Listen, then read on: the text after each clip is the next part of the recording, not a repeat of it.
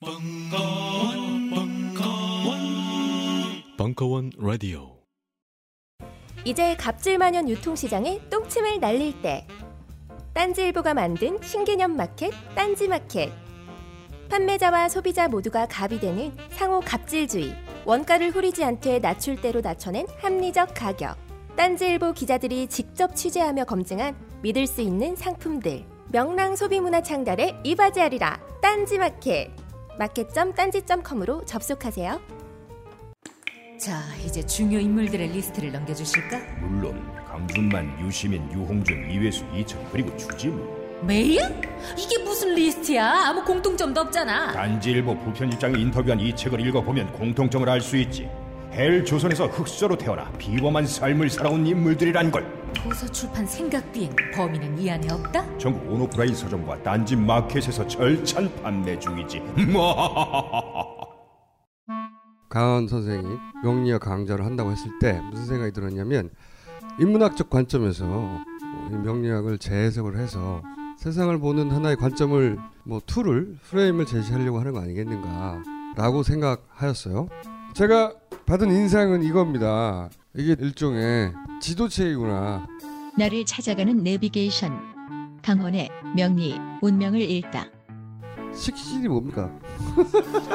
차 먹는 거. 아 명리학 쉽구나. 굉장히 좋아. 도서 출판 돌베개에서 나왔습니다. 물뚝심송의 어쩌다 한국은 2015년 12월 22일 강연 2부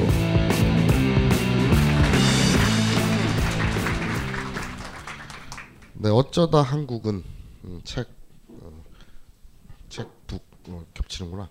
북 콘서트 2부를 시작하겠습니다. 그 어떻게 커피는 많이 사서 한 잔씩 버리셨나요?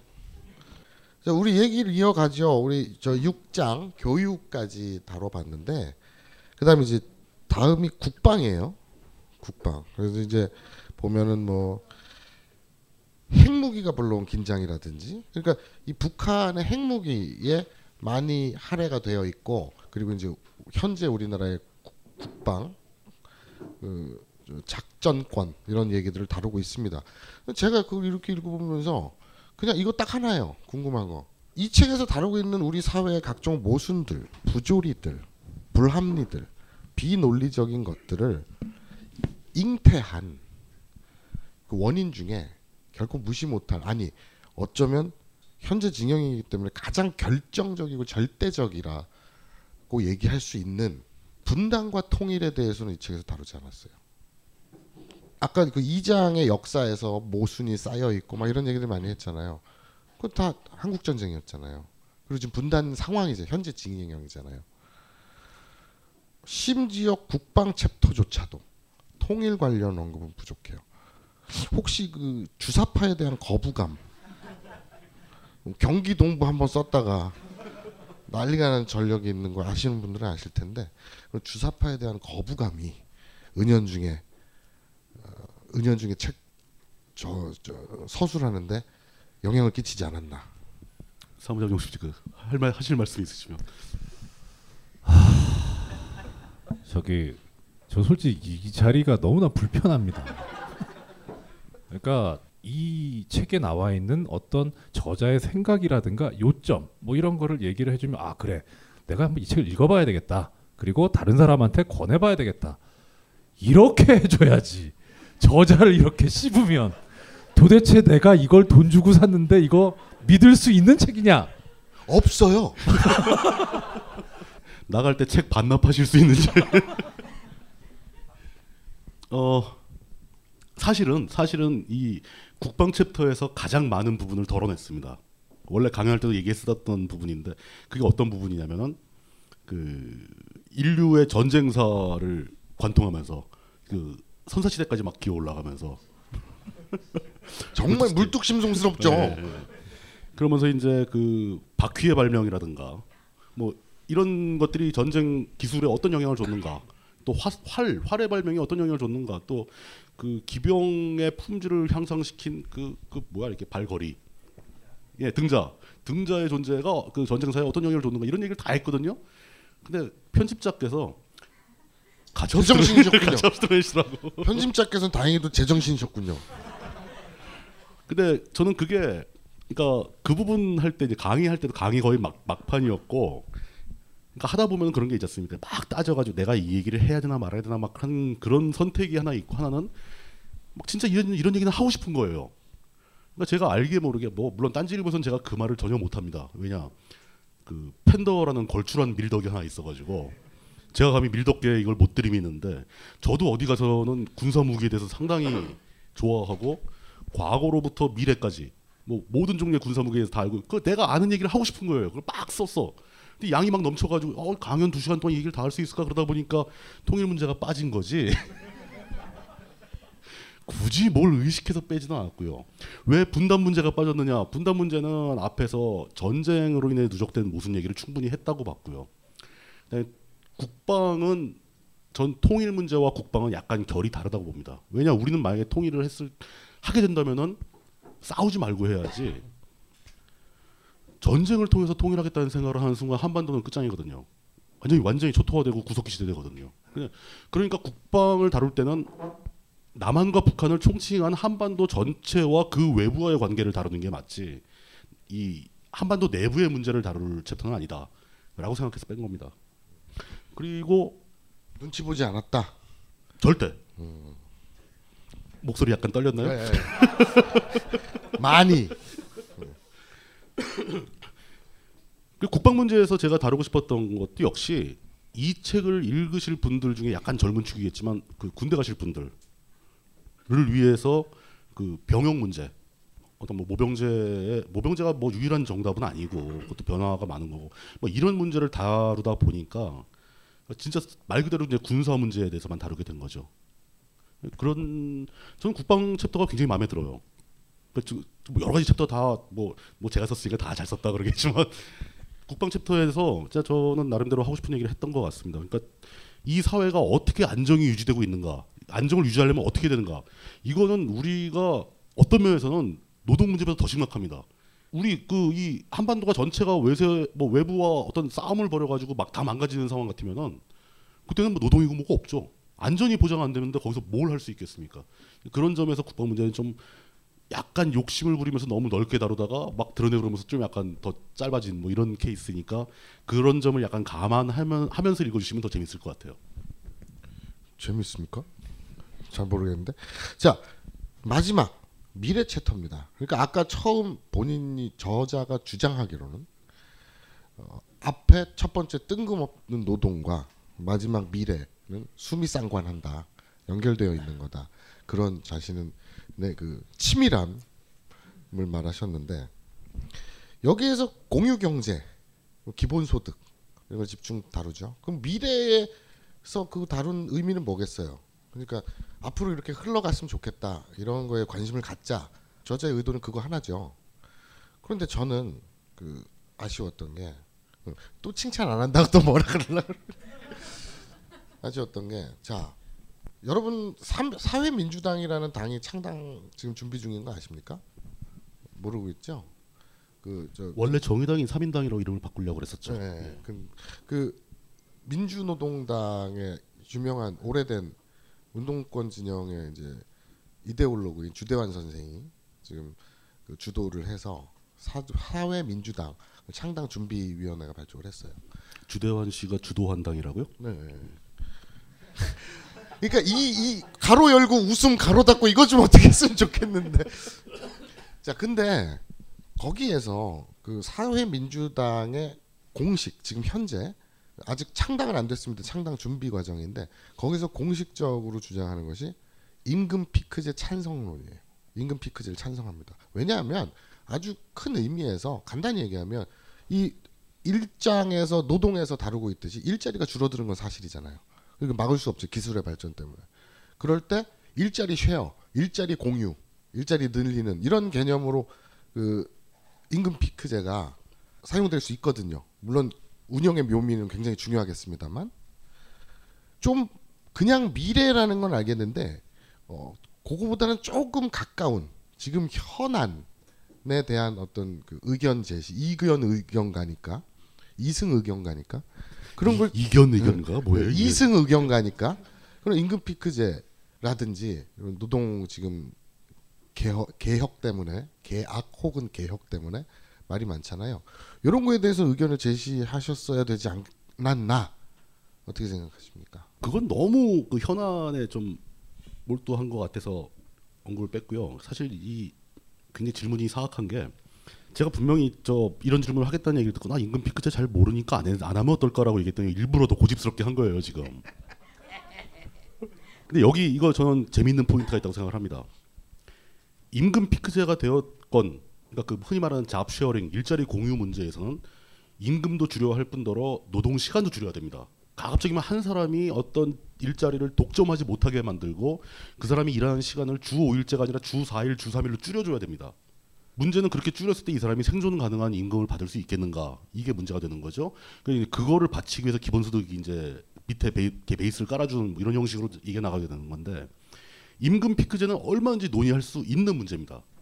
좀 그렇게 생각을 해요. 그러니까 사람의 노동력이라는 거, 사람의 어떤 그 지적인 능력이라든가 뭐 활동력이라든가 체력이라든가 모든 것은 다 변화하죠. 그 임금 피크제 문제는 사회 계약하고 좀 관계가 있죠.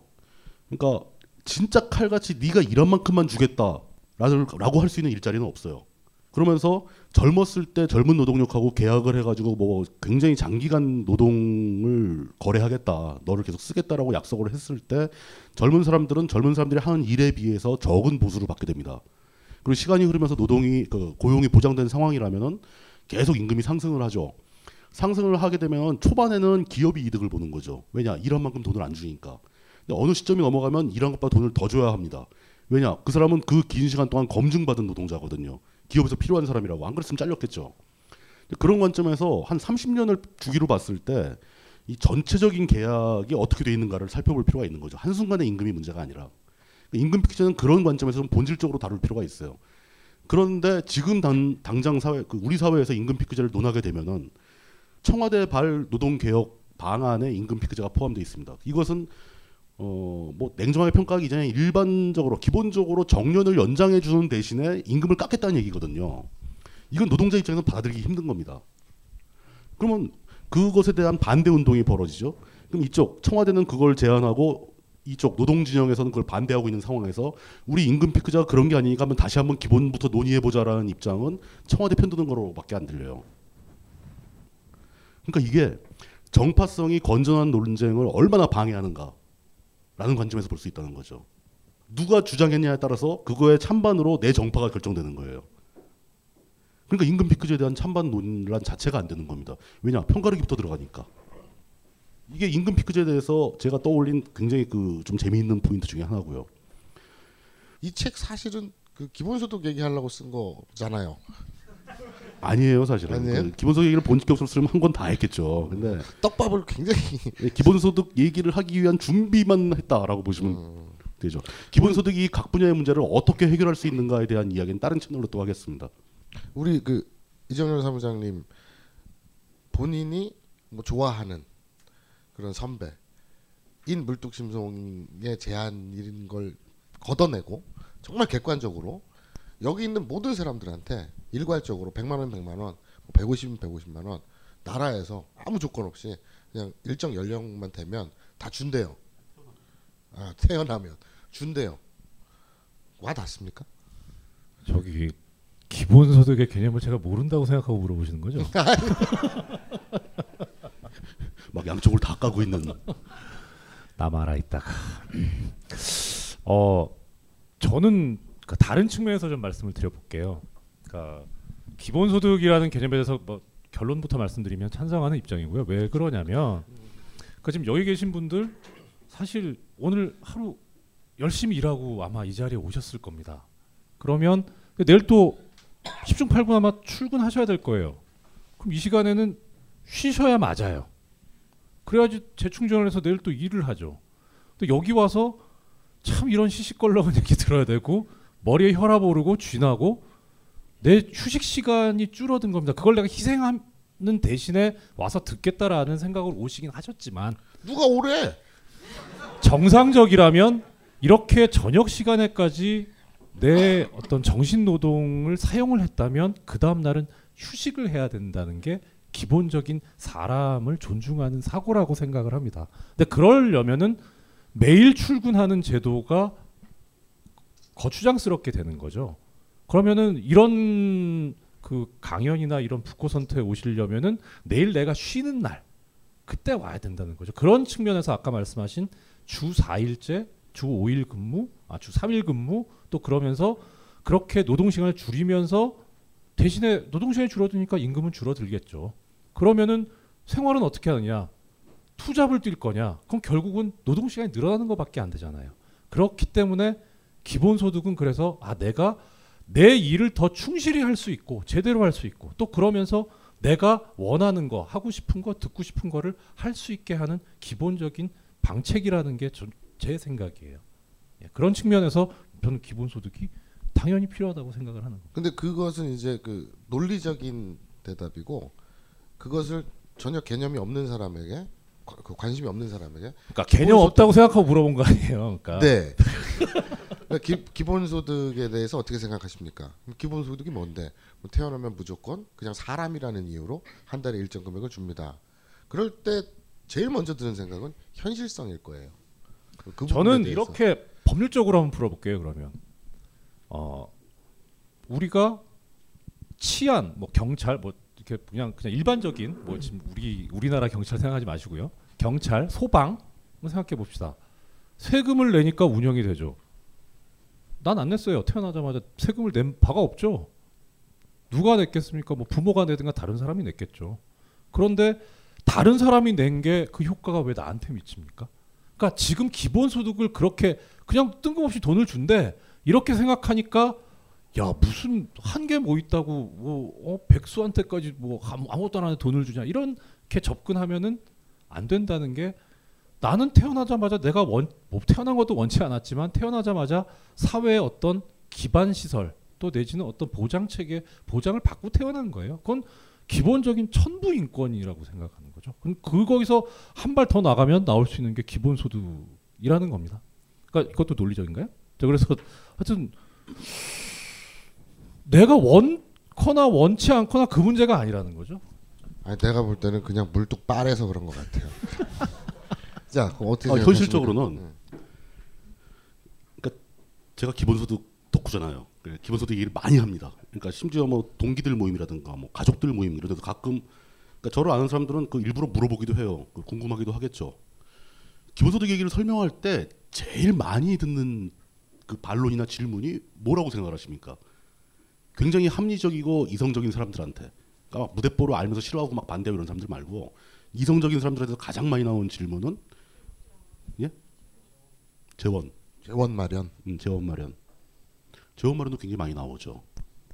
모럴 해저드 얘기. 모럴 해저드. 예, 그 노동의 가치, 뭐 일하지 않는 자 먹지도 말라 이런 것도 많이 나오는데 현실적으로 제일 많이 나오는 질문은 하는 데 있어? 해본 적 있어? 라는 겁니다. 이거 굉장히 실증적이고 현실적인 사람들의 발, 다- 반론이죠. 이쪽 동네 얘기하면 판례가 없다는 거죠. 그렇죠. 판례가 없다는 거죠. 사실은 그거에서 딱 막혀버려요. 그럼 이제 구차한 말을 막 꺼냅니다. 뭐 아프리카의 저 나미비아라는 조그만 동네에서 실험을 했대. 그리고 뭐 알래스카에서 실험을 해봤는데 그 나미비아?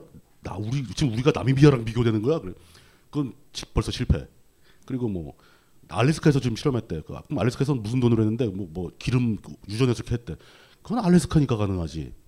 이런 식으로 실증 사례가 없다는 것은 설득에서 굉장히 큰 약점으로 작용을 합니다. 항상 거기 벽에 막혀요.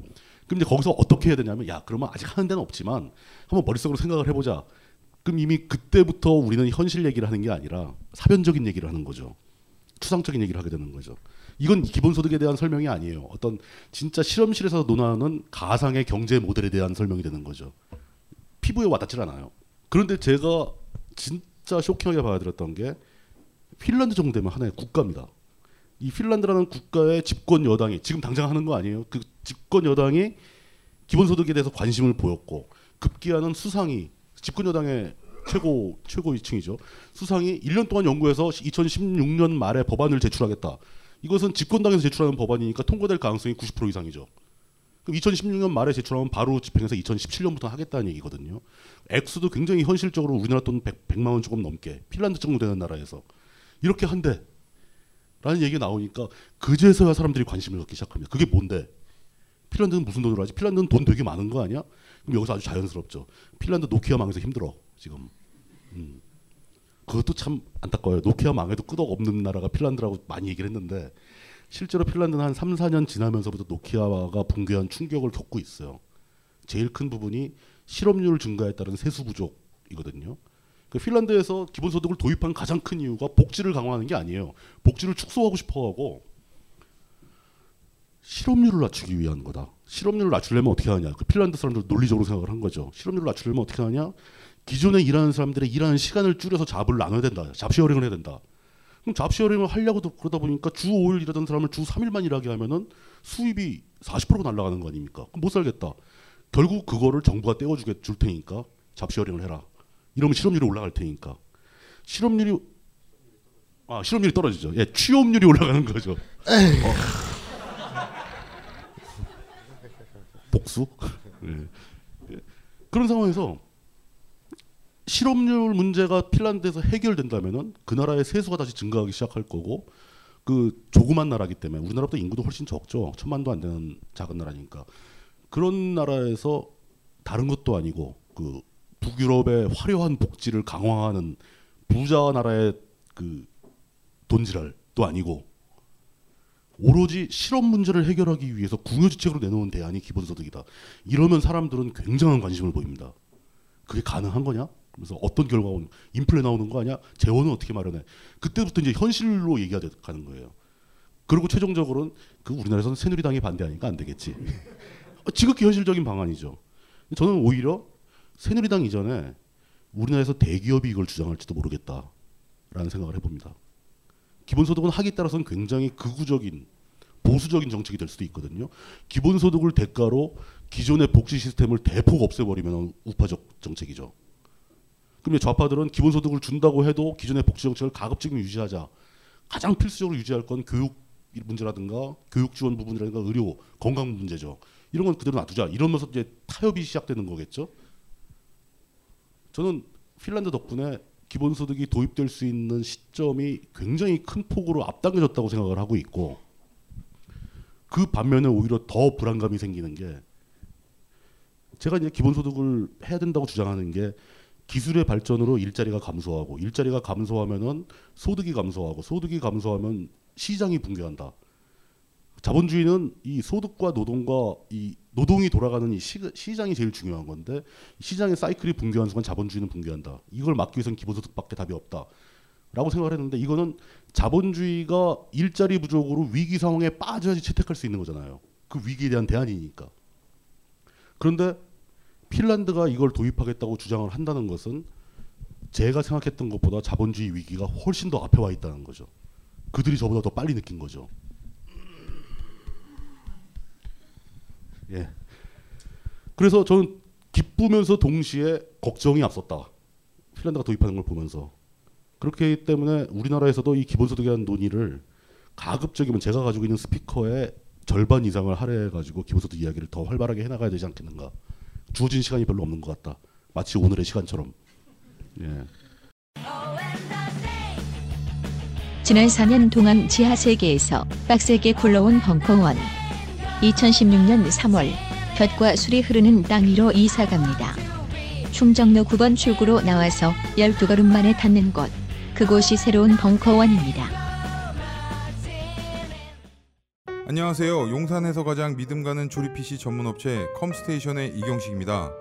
당장이라도 사용하고 있는 컴퓨터를 들어다 던지고 싶을 때 그럴 때를 대비해 저희 컴스테이션이 용산 선인상가 21동 1층 130호에서 기다리고 있습니다.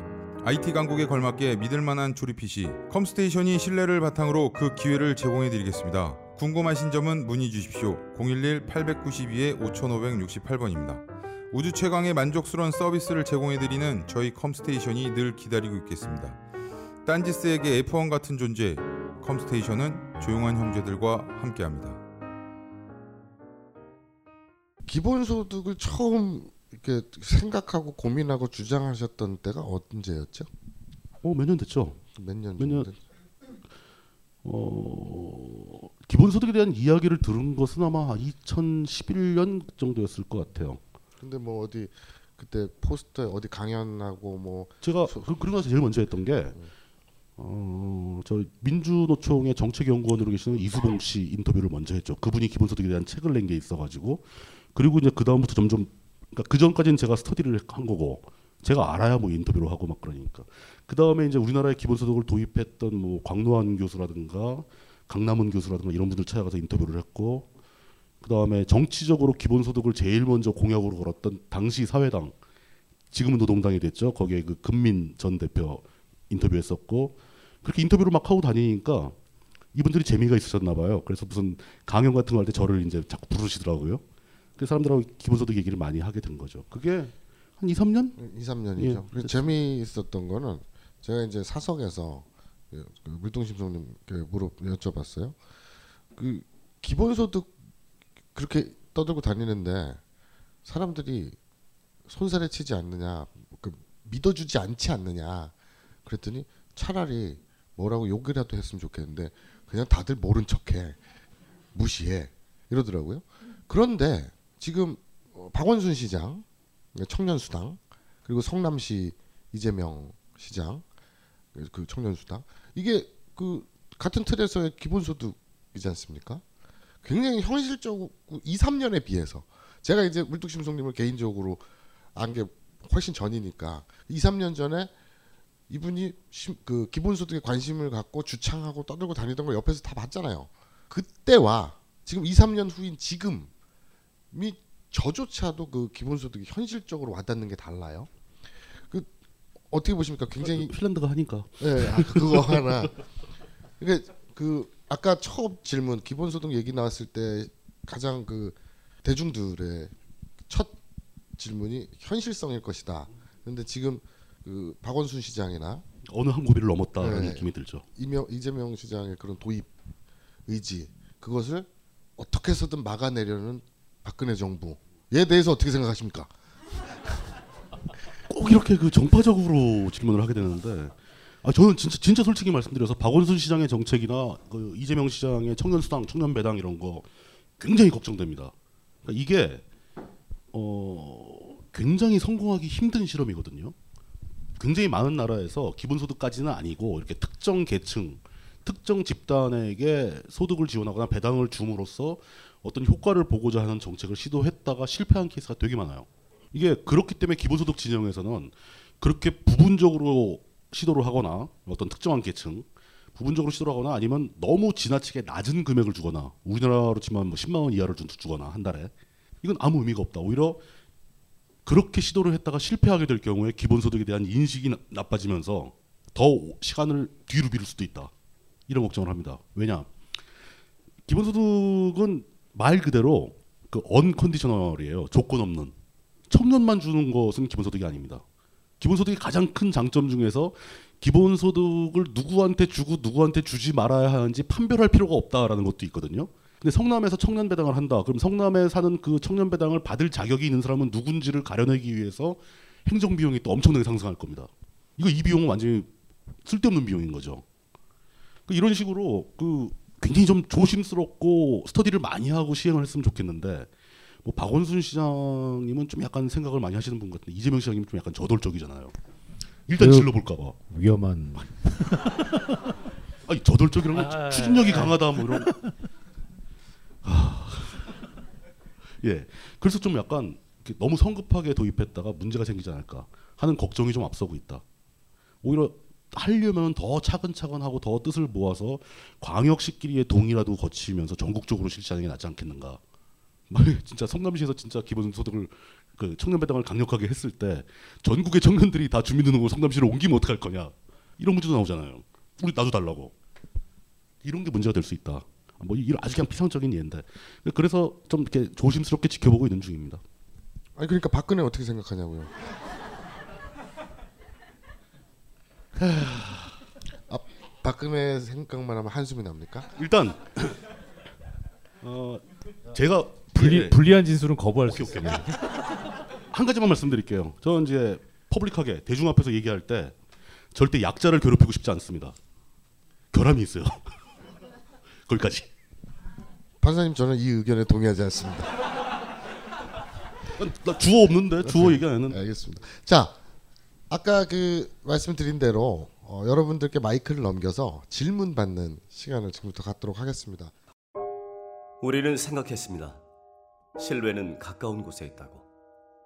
우리가 파는 것은 음료 몇 잔일지 모르지만 거기에 담겨 있는 것이 정직함이라면 세상은 보다 건강해질 것입니다. 그래서 아낌없이 담았습니다. 평산네이처 아로니아 친친친 지금 딴지마켓에서 구입하십시오. 네, 안녕하세요.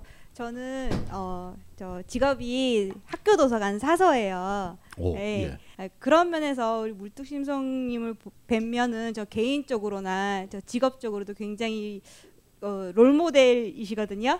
질문을 해주세요. 그래서 저도 앞으로 계속 그렇게 여러 두, 두루 다른 방면에 많은 지식을 이렇게 섭렵하고 싶어요. 그런 에너지가 어디에서 나오시는지 참 궁금합니다. 뭐 이럴 때 뭐 보통 뱃살에서 나온다 뭐 이런 얘기 하는데 그 책 말미에 제가 언급한 어휘가 르네상스적 제너럴리스트라는 말씀을 드렸거든요. 이거 이 명칭은 그 책에는 언급했습니다. 그 르네상스적 제너럴리스트가 되기 위한 가장 필수 요건은 저는 호기심이라고 생각합니다.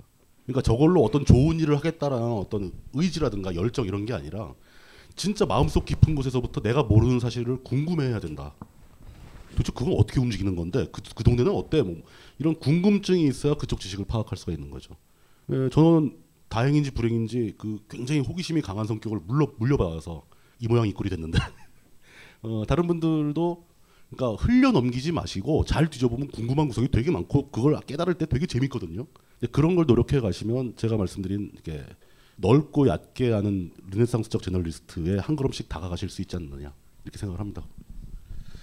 글쎄요, 그 국방 챕터를 쓰면서 등자와 수레를 얘기하는 것이 과연 그냥 호기심으로 퉁칠 문제냐? 이건 병이 아닐까? 좀 다른 문제인 것 같습니다. 등자가 얼마나 중요하냐면은 알았어요, 알았어요. 감사합니다. 네, 다음 질문. 예, 예. 등자는 진짜 중요한 건데. 네, 말씀 잘 들었고요. 그 중간에 사회의 한 부분에서 변화를 일으키면 다른 지체 부분들이 그것을 잡아 끌어서 그 개혁이 이루어질 수 없다고 하셨잖아요.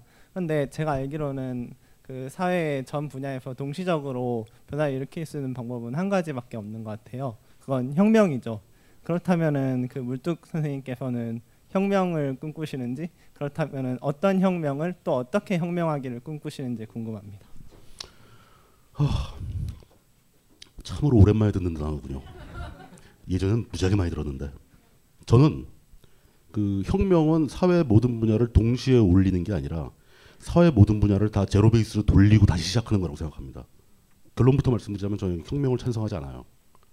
왜냐? 혁명하면 좋아질 수도 있고 나빠질 수도 있습니다. 가능성은 반반이죠. 그러나 그 가능성에 투입해야 하는 비용이 너무 크다. 현재를 살아가는 우리들이 겪어야 하는 고통이 너무 클 것이다. 라고 생각을 합니다. 그리고 대한민국 정도 규모 되는 지금 현대 사회 21세기 대한민국 정도 되는 규모 사회에서는 혁명이 일어날 가능성도 거의 없다고 봅니다. 시스템이 너무 잘 돼 있어요. 애석하지만 이게 답입니다. 예. 아 예 저기 그 나 아까 봤어요. 저분 그 물뚝심성님 말씀하시는데 하품하는 거 내가 봤어요. 아, 맞습니다. 말씀하시죠. 예. 예.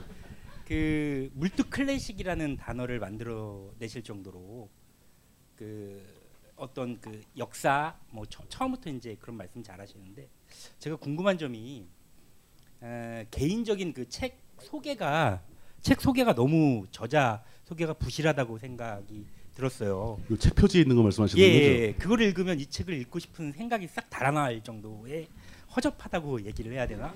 어떻게 저자를 이런 식으로 표현을 하지라고 생각이 들었는데 어, 방송에서도 저도 많이 들어서 알고는 조금은 있는데 일단 대, 어, 본인 스스로의 클래식을 한번 좀 소개를 해주셨으면 좋겠어요.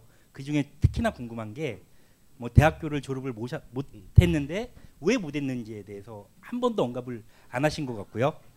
그리고 못한 다음에 직장을 어디를 가셨는지 그리고 비즈니스를 사업을 시작을 하셨는데 망했다고 뭐 여러 번 말씀을 결혼하실 하셨는데 거예요? 이건 배우자 고른다는 수준 같은데? 아, 사업을 해서 실패를 해서 어떻게 정리를 했는지 그리고 나서 다른 직업을 가지셨는지. 자, 저 거기까지. 예. 예. 그리고 요 질문 다음으로 질문하실 분께는 이제 사회자 재량으로 어, 질문에 어, 물뚝심송 찬양이 있으면 질문권을 박탈하겠습니다. 간결하게 해주세요. 시간 관계상. 어, 간단히 답변을 드리겠습니다. 그러니까 제 개인의 역사는 제가 함부로 말씀드리기가 힘들죠. 왜냐하면 저와 관계가 있던 사람들이 피해를 볼 수가 있기 때문에 뭐 그 밖에도 여러 가지가 있죠. 가족들도 피해를 볼 수가 있고 그래서 개인사는 가급적 얘기하지 않는 거를 결정하고 있고요. 이 책 표지에 있는 저자 소개가 왜 이 모양 이 꼴이냐면은 그 확실하게 말씀드리겠습니다. 저거 제가 쓴 겁니다. 제가 직접 쓴 건데 써놓고 나서 한참을 바라보다가 아 이대로 하자. 사실 아니냐. 그러니까 제가 욕심이 많은 거죠. 사업하다가 망했다. 그건 사실이고 뭐 정치평론을 했는데 유명세를 얻지 못했다. 이 정도 가지고 유명세라고 말을 할 수가 없다. 그러니까 물뚝심송 그러면 전 국민이 다 알아듣고 막 이런 정도가 돼야 유명세가 있는 거지. 그러니까 제가 욕심이 오히려 많은 거죠. 그런데도 불구하고 그, 그 CBS 시사찾기 정관용입니다 인터뷰 나갔었잖아요. 그 정관용 선생님은 딱 보시더니 저자 소개가 참 겸손하고 좋으네요. 그러시더라고요. 그러니까 대부분 저자 소개를 약간 자랑기 섞어서 한다는 얘기죠. 전 그게 또 싫었고 솔직하게 쓰자. 라고 해서 이렇게 된 겁니다. 사실만 쓴 겁니다. 개인적인 사실은 나중에 굉장히 개인적으로 친해지면은 술 한 잔 먹으면서 들으실 수 있을 겁니다. 그 밖에는 안 됩니다. 예. 근데 들어도 재미는 없어요. 자, 다음 질문. 예. 말씀 잘 들었고요. 근데 가장 큰 지금 사회에 가장 큰 문제를 빠뜨리신 것 같은데 저는 가장 큰 문제가 지금의 소득 불평등론이라 생각하거든요. 뭐 흑수저 금수저론 같은 거기에 대한 의견을 듣고 싶고 예, 두 번째로는 지금 주식회사 아 자본주의 문제라고 하시면서 저는 사실은 지금 현재 주식회사가 주주의 이익- 이익만 대변하는 게 가장 큰 문제라고 생각하시는데 혹시 그러면은 주식회사에 어떻게 변해야 된다든지 거기에 대한 생각은 있으신지 여쭙고 싶습니다. 네, 질문이 아, 지금 소득 불평등 문제가 제일 우선되지 않느냐. 그리고 지금 자본주의가 아, 주주제일주의가 됐잖아요. 그 미국서부터 뭐 유명한 얘기인데 그 두 가지 질문인데. 어, 저는 흑수저 금수저로는 소득 불평등에 관한 이야기가 아니라고 생각합니다. 흑수저 금수저는 지금 현실의 이야기가 아니고 우리 사회를 구성하고 있는 젊은 세대의 각 개인들이 앞으로 내가 소득이 더 좋아질 것이다. 앞으로 내가 상황이 더 좋아질 것이다. 앞으로 내가 하- 원하는 일을 할 수 있을 것이다. 사회는 점점 좋아질 것이다. 라고 느낄 만한 희망의 근거가 없다. 이게 문제라는 거죠. 지금 소득이 높건 낮건 그건 중, 중하지 않습니다. 앞으로 늘어날 것인가가 중요한 거죠. 그러니까 지금 객관적으로 절대적인 수치로 봤을 때 지금의 젊은 계층은 확실하게 1980년대의 젊은 계층에 비해서 굉장히 좋은 환경에 살고 있어요. 이건 아무도 부인하지 못합니다. 물론 물질적으로 그렇지만 그럼에도 불구하고 지금 젊은 세대가 느끼는 고통은 80년대 젊은 세대가 느낀 고통보다 훨씬 큽니다. 왜 그럴까요? 이걸 물리학적으로 설명하면은 속도의 하지마 하지마 가속도의 문제라는 거죠. 지금보다 나아질 것이냐, 나빠질 것이냐. 더 인문학적으로 표현하자면 희망의 문제죠.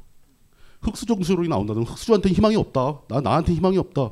우리 주변에 보니까 희망 있는 놈들은 다 금수저더라. 이래서 문제가 되는 거죠. 그리고 소득 불평등보다 더 중요한 문제는 자산의 불평등입니다. 왜냐?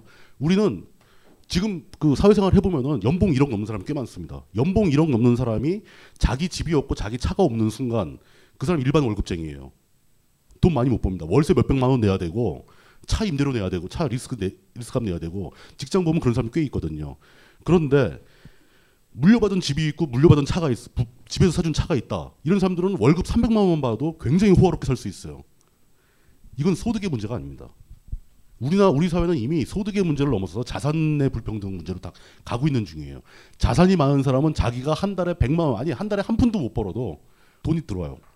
월세가 들어오고 자산 소득이 들어온다는 거죠. 그, 그 조물주보다 위대하다는 건물주 얘기죠. 그렇죠. 건물주 얘기죠. 예. 그 이런 얘기하면 건물주분들 그러니까 건물주분들도 괴로운 부분 많습니다. 왜 건물 살 때 대출 받은 게 너무 많아서 이자도 못 내가지고 조만간 건물 넘어가게 생긴 사람들 이런 사람들도 건물주라고 욕할 수도 없어요. 자 이런 문제 소득 불평등보다는 자산 불평등이 더 심각하다. 그리고 흑수저 금수저 문제는 희망의 문제다. 우리 사회는 젊은 세대한테 희망을 주지 못하고 있다. 그 희망을 주는 방법은 기본소득이다. 그리고 두 번째 문제가 뭐였죠? 자본주의에서 아, 주주, 주식회사. 주주- 예. 어, 주식회사 문제는 굉장히 골치 아픕니다. 주식회사는 자본주의의 꽃이라고 불릴 정도로 굉장히 중요한 존재인데 그 주식회사의 소유자가 주주냐, 경영자냐, 또는 주식회사에서 일하는 근로자들이 노동자들이냐 논란도 많고 해법도 많고 당연히 많습니다. 저는 오히려 주목하는 것은 요즘 시대에 주식회사를 대체할 수 있는 방안으로 협동조합 같은 게 약진하고 있다라는 점에 주목을 했으면 좋겠다라고 생각합니다. 그리고 그 협동조합 운동이라든가 그 새로운 형태의 자본주의 하에서 집단적인 활동, 경제 활동의 모델들이 다양하게 개발되고 있고요. 이 모델은 아마 그냥 물밑에서 준비가 되다가 기본소득이 주어지면 폭발적으로 떠오를 겁니다. 기본소득이 있다면은 협동조합 정말 잘 될 거예요. 망해도 걱정 없으니까. 그때 이제 주식회사라는 형태가 오히려 낙후된 형태로 비춰지기 시작하겠죠. 이런 식으로 자본주의 문제점들도 어떻게든 해결할 수가 있다. 지금 이 상태로 그대로 놔두는 건 곤란하다. 우린 점점 절벽을 향해서 가고 있는 것 같다. 기본소득은 복지 우리가 현재 우리 현재 사회에서 우리들 우리 사회나 또 미국이나 이런 유럽이나 이런 데서 하고 있는 다양한 복지 정책 중에서 어떤 것들은 대체할 수 있지만 어떤 것들은 대체하지 못합니다. 그러니까 우리가 복지라고 부르는 정책은 너무 광범위하고 성격이 다 틀려요. 그 수익자 부담 원칙에 따라서 그 서비스를 받는 사람들만 부담하는 복지도 꽤 많고요. 또 아니면 그냥 그 어떤 일정한 소득 이하의 사람들한테 주는 우리나라 기초수급 같은 것도 있고요. 그 다양한 복지 중에서 어떤 복지는 기본소득으로 대체해서 없애도 됩니다, 사실은. 그 그런 경우에 국가가 과연 그 자신의 임무를 개인한테 떠넘겼는가 아니면은 불필요한 일을 하던 것을 안 하게 하는 건가 이런 것도 가능하죠. 그 기초수급이나 노인연금 같은 경우 노인연금보다 기초수급이 더 그렇죠. 기초수급은 그 대상자 선정 과정에서 부정수급자가 일정한 비율로 계속 발생합니다. 기본소득은 그런 게 발생할 여지가 없어요. 왜냐 대상 자격이 구분이 없으니까요. 그럼 이렇게 사람들한테 기본소득을 줘 주고 기초수급 대상자 선발을 안 한다 해서 국가가 자신의 임무를 회피했다라고 보기는 힘들죠. 그러나 만약에 건강보험을 없애버리겠다 기본소득을 주면서 이러면 사람들은 다 영리보험 들어야 되거든요. 이렇게 되면은 이건 국가의 할 일을 방기하는 게 될 수도 있죠. 그러니까 답은 보, 복지 중에서 어떤 것은 기본소득과 관계없이 계속 해야 되고 어떤 것은 기본소득으로 대체해서 안 해도 된다. 이렇게 구분해서 생각을 해보시라라고 답변을 드리겠습니다. 요즘 나는 책 추천을 하지 않는다. 그래도 이 책은 추천하지 않을 수 없다. 나는 딴지일보 읽은 척 매뉴얼의 애독자였으니까.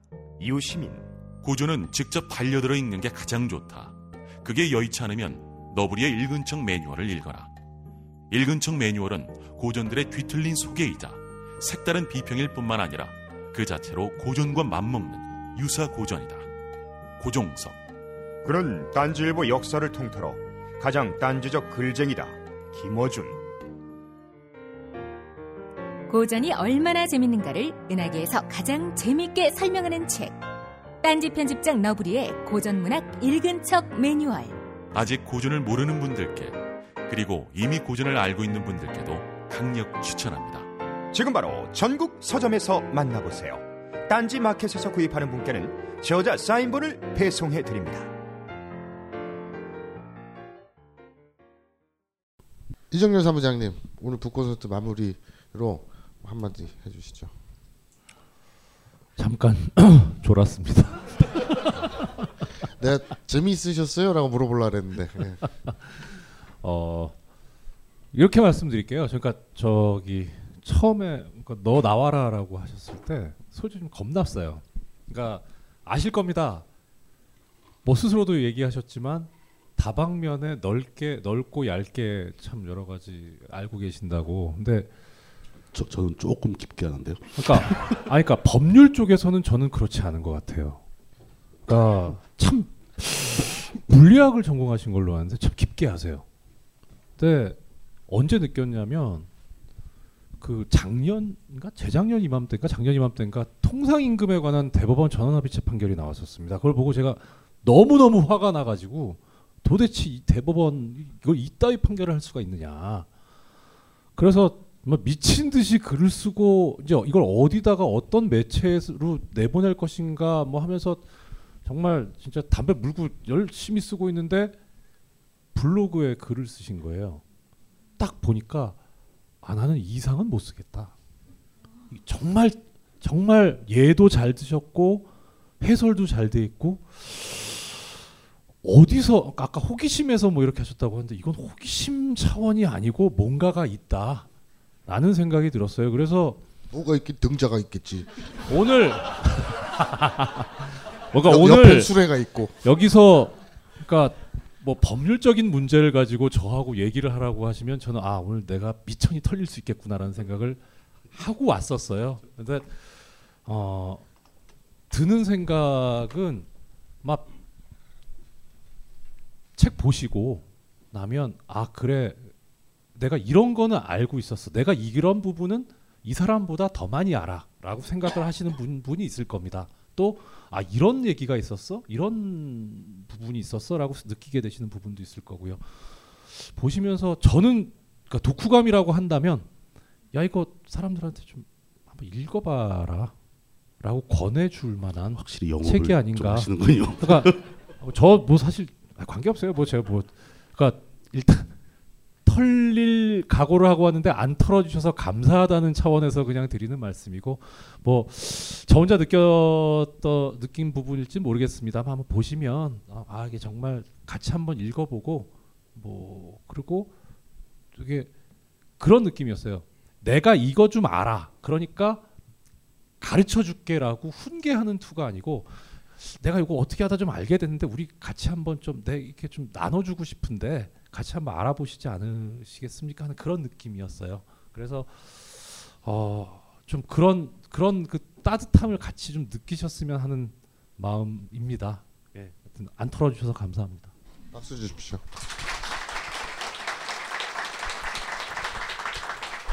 아 저는 이제 그 노무현 팬이에요. 광, 광팬이에요. 그리고 DJ 광팬이기도 합니다.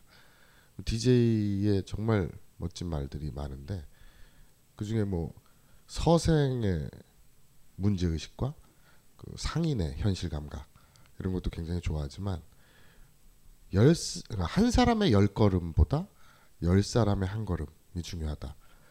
굉장히 좋아하는 말이거든요. 오늘 북 콘서트에서 제가 아까도 말씀드렸지만 오늘 건져갈 말 한마디 한 말이 나왔다.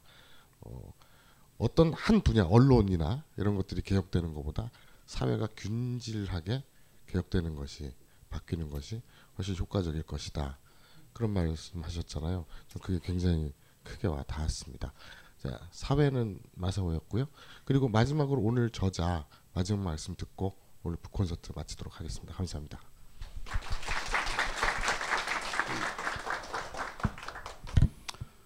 어, 책을 쓰다 보면 저는 이제 책을 컴퓨터로 쓰니까 컴퓨터 화면을 쭉 넘겨서 보게 됩니다.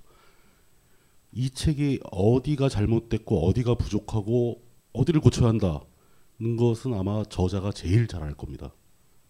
그걸 알게 되면 어떤 느낌이 드냐면은 이 책을 내가 아닌 다른 사람이 본다는 게 너무 부끄럽고 창피해가지고 차마 책으로 인쇄를 못할 것 같은 느낌이 들어요.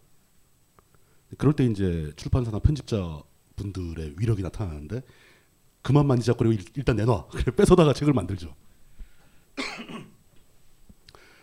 전 여러분들께 제가 이 어쩌다 한국이라는 책을 선보이게 된 게 너무 부끄럽고 좀 죄송해서 몸둘 바를 모르겠습니다. 근데 나름대로 노력을 했고 어, 이 책의 내용과 관련 있는 컨텐츠를 저는 계속 만들어 갈 겁니다. 그게 텍스트가 될 수도 있고 블로그 글이 될 수도 있고 방송이 될 수도 있고 뭐 비디오 토크쇼가 될 수도 있고 여러 가지를 하게 될 겁니다. 끊임없이 조금씩 더 나은 이야기를 해드리고 싶고 그런 걸로 제가 이 부족한 책을 감히 여러분 앞에 내민 것에 대한 보상을 해야 된다. 굉장히 긴 시간 동안 이렇게 생각을 합니다. 부족한 책을 선택해 주셔서 너무 감사하고 또 그걸 심지어 여기까지 또 찾아와서 이야기까지 들어주시고 더 이상 뭐 할 말은 없고요. 여러분들 모두에게 진심으로 감사하다는 말씀 드리고 싶습니다. 감사합니다. 벙커원, 벙커원, 벙커원 라디오.